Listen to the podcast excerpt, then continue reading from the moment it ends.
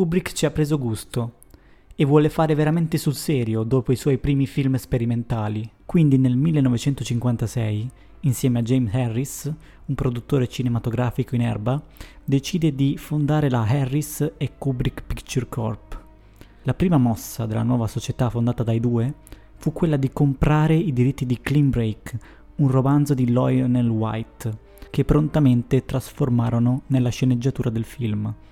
Questo nuovo progetto, insieme alla collaborazione con James Harris, lancerà Kubrick all'interno del panorama cinematografico di Hollywood, cominciando ad attirare molta attenzione su di sé.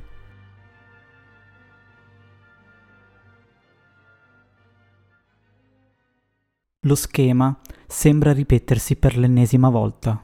Il film comincia con una voce fuori campo che ci narra e ci illustra mano a mano le varie fasi della vicenda a cui assisteremo. C'è un commentatore imparziale e senza emozioni che si sovrappone alle immagini, dandoci delle indicazioni più dettagliate riguardo al tempo in cui accadono gli avvenimenti. Difatti, questa voce narrante, che ci introduce brevemente ai personaggi e che ci descrive in che punto della storia ci troviamo, sembra essere un'analogia con la telecronaca vera e propria che sentiamo all'ippodromo durante la corsa dei cavalli.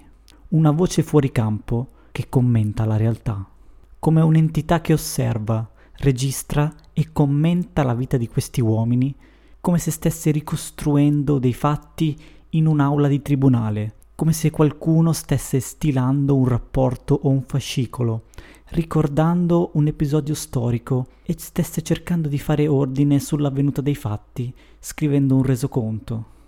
Si percepisce insomma una certa schematicità nella messa in scena, esattamente come è schematico, meticoloso e preciso il piano d'azione studiato dai nostri personaggi. Kubrick decide di mostrarci da più angolature come si è svolta la rapina, andando avanti e indietro nel tempo, facendoci vivere lo stesso tempo, la stessa storia, da più prospettive e con occhi diversi, grazie al punto di vista di ogni personaggio coinvolto nel colpo. Si narrano quindi le molteplici esperienze vissute dai membri della gang, seguendo i movimenti di ognuno di loro nel tempo e le implicazioni che ne conseguono connesse alla medesima storia, cercando di illustrare le varie facce della realtà. Cinque uomini ordinari, appartenenti alla classe operaia e che quindi hanno un preciso ruolo nella società, ognuno di essi con dei problemi personali, decidono di organizzare una rapina a mano armata per rubare il denaro necessario ad evadere dallo stesso sistema che li tiene prigionieri nelle loro miserabili vite. Tutto gira intorno al pensiero che se avranno una solidità economica, tutti i loro problemi si risolveranno. Quando avrò dei soldi, sarò libero, farò felice mia moglie, comprandole una vita più agiata, riuscirò a pagare le cure per mia moglie malata. I soldi fanno girare il mondo, danno sicurezza, stabilità, status sociale ma provocano anche dei malcontenti e dei disagi sociali. Scatenano l'indole umana a compiere azioni violente, sregolate e a delinquere, covando risentimento, invidia e malessere nella propria vita quotidiana. Il che conduce inevitabilmente alla sopraffazione del prossimo per raggiungere un obiettivo artificiale, quindi disumanizzando l'altro. Non vediamo più l'altro come uno di noi, ma solamente un ostacolo da togliere di mezzo proprio come il nemico sul campo di guerra.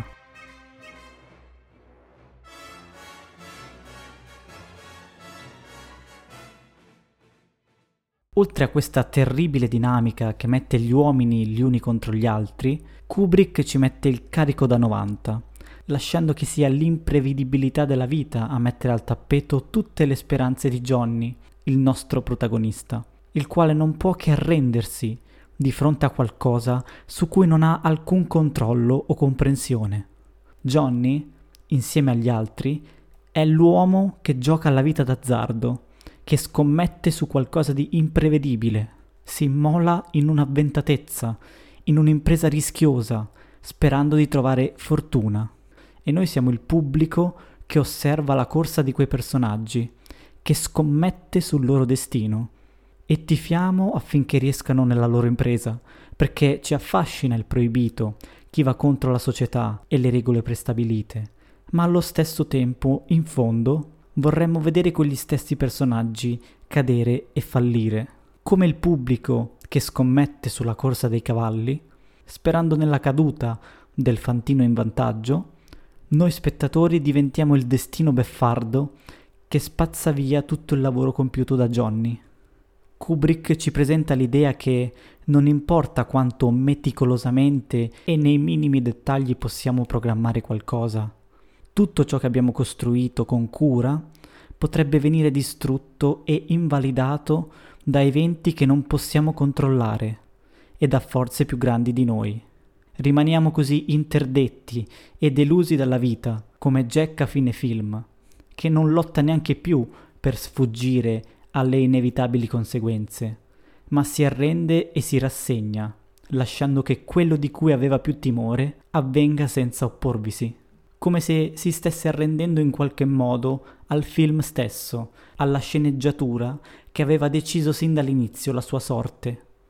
Johnny avrà pensato non sono stato beccato nel compiere una rapina difficilissima in pieno giorno, in mezzo a centinaia di persone e attraversando decine di pericoli, poliziotti e controlli, ma vengo invece fregato, proprio quando la sto per fare franca, da una stupida vecchia chiacchierona con il suo stupido cane? Ma che razza di barzelletta è mai questa? Una beffa incredibile, un brutto scherzo del destino, senza alcuna battuta finale. È l'ironia della vita e di Kubrick che si manifesta davanti ai nostri occhi. Non importa quanta preparazione ci sia stata dietro, un evento casuale e imprevisto può ribaltare tutte le carte in tavola e tutte le nostre certezze.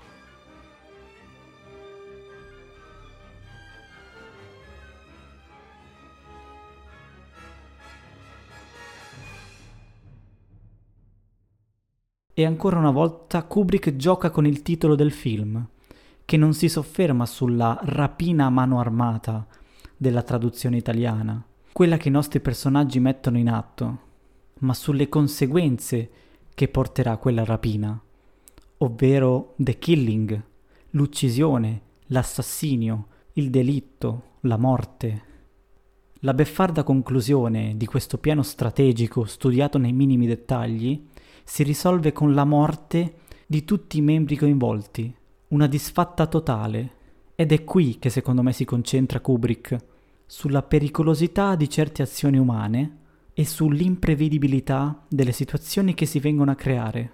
Situazioni illogiche, accidentali, casuali e rocambolesche che sfuggono alla nostra comprensione, al nostro controllo e ci lasciano con un pugno di mosche in mano. Certi fatti sembrano dettati e guidati da un ipotetico destino regolatore, ma solamente perché conosciamo la storia che c'è dietro a quel fatto.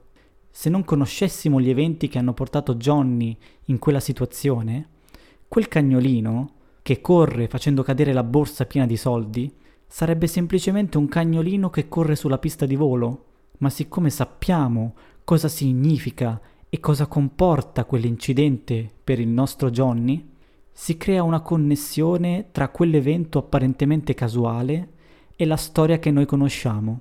Ed ecco che quello sfortunato episodio si trasforma magicamente in un segno del destino per noi e per il protagonista della storia. L'ironica conclusione di questa vicenda è vedere questi uomini scannarsi fra di loro per un pugno di dollari e perdere effettivamente la propria vita per dei pezzetti di carta che infine svolazzeranno nell'aria come foglie. Tutto ciò che è stato fatto viene spazzato via dal vento senza riguardo alcuno. La corsa al denaro, la corsa all'oro, crea inevitabilmente un conflitto tra gli uomini che porterà molto probabilmente a conseguenze violente o addirittura mortali. E la fortuna o il caso che possono essere in un momento a nostro favore, il secondo successivo potrebbero benissimo rivoltarsi a nostro discapito. La fortuna o la sfortuna non ci appartengono, ci capitano. A volte però alcuni avvenimenti sembrano succedersi in una maniera così logica e interconnessa, come se avessero un arco narrativo già scritto che si chiuderà in quel modo, che un po' ci sale il dubbio se esiste effettivamente una giustizia divina o sia tutto puramente casuale, se sia solo sfortuna oppure un'inevitabile conseguenza di ciò che abbiamo seminato. Per Johnny, in ogni caso, è una battaglia persa a prescindere, per cui che differenza fa? Che senso ha opporsi o tentare di fuggire a queste forze incomprensibili?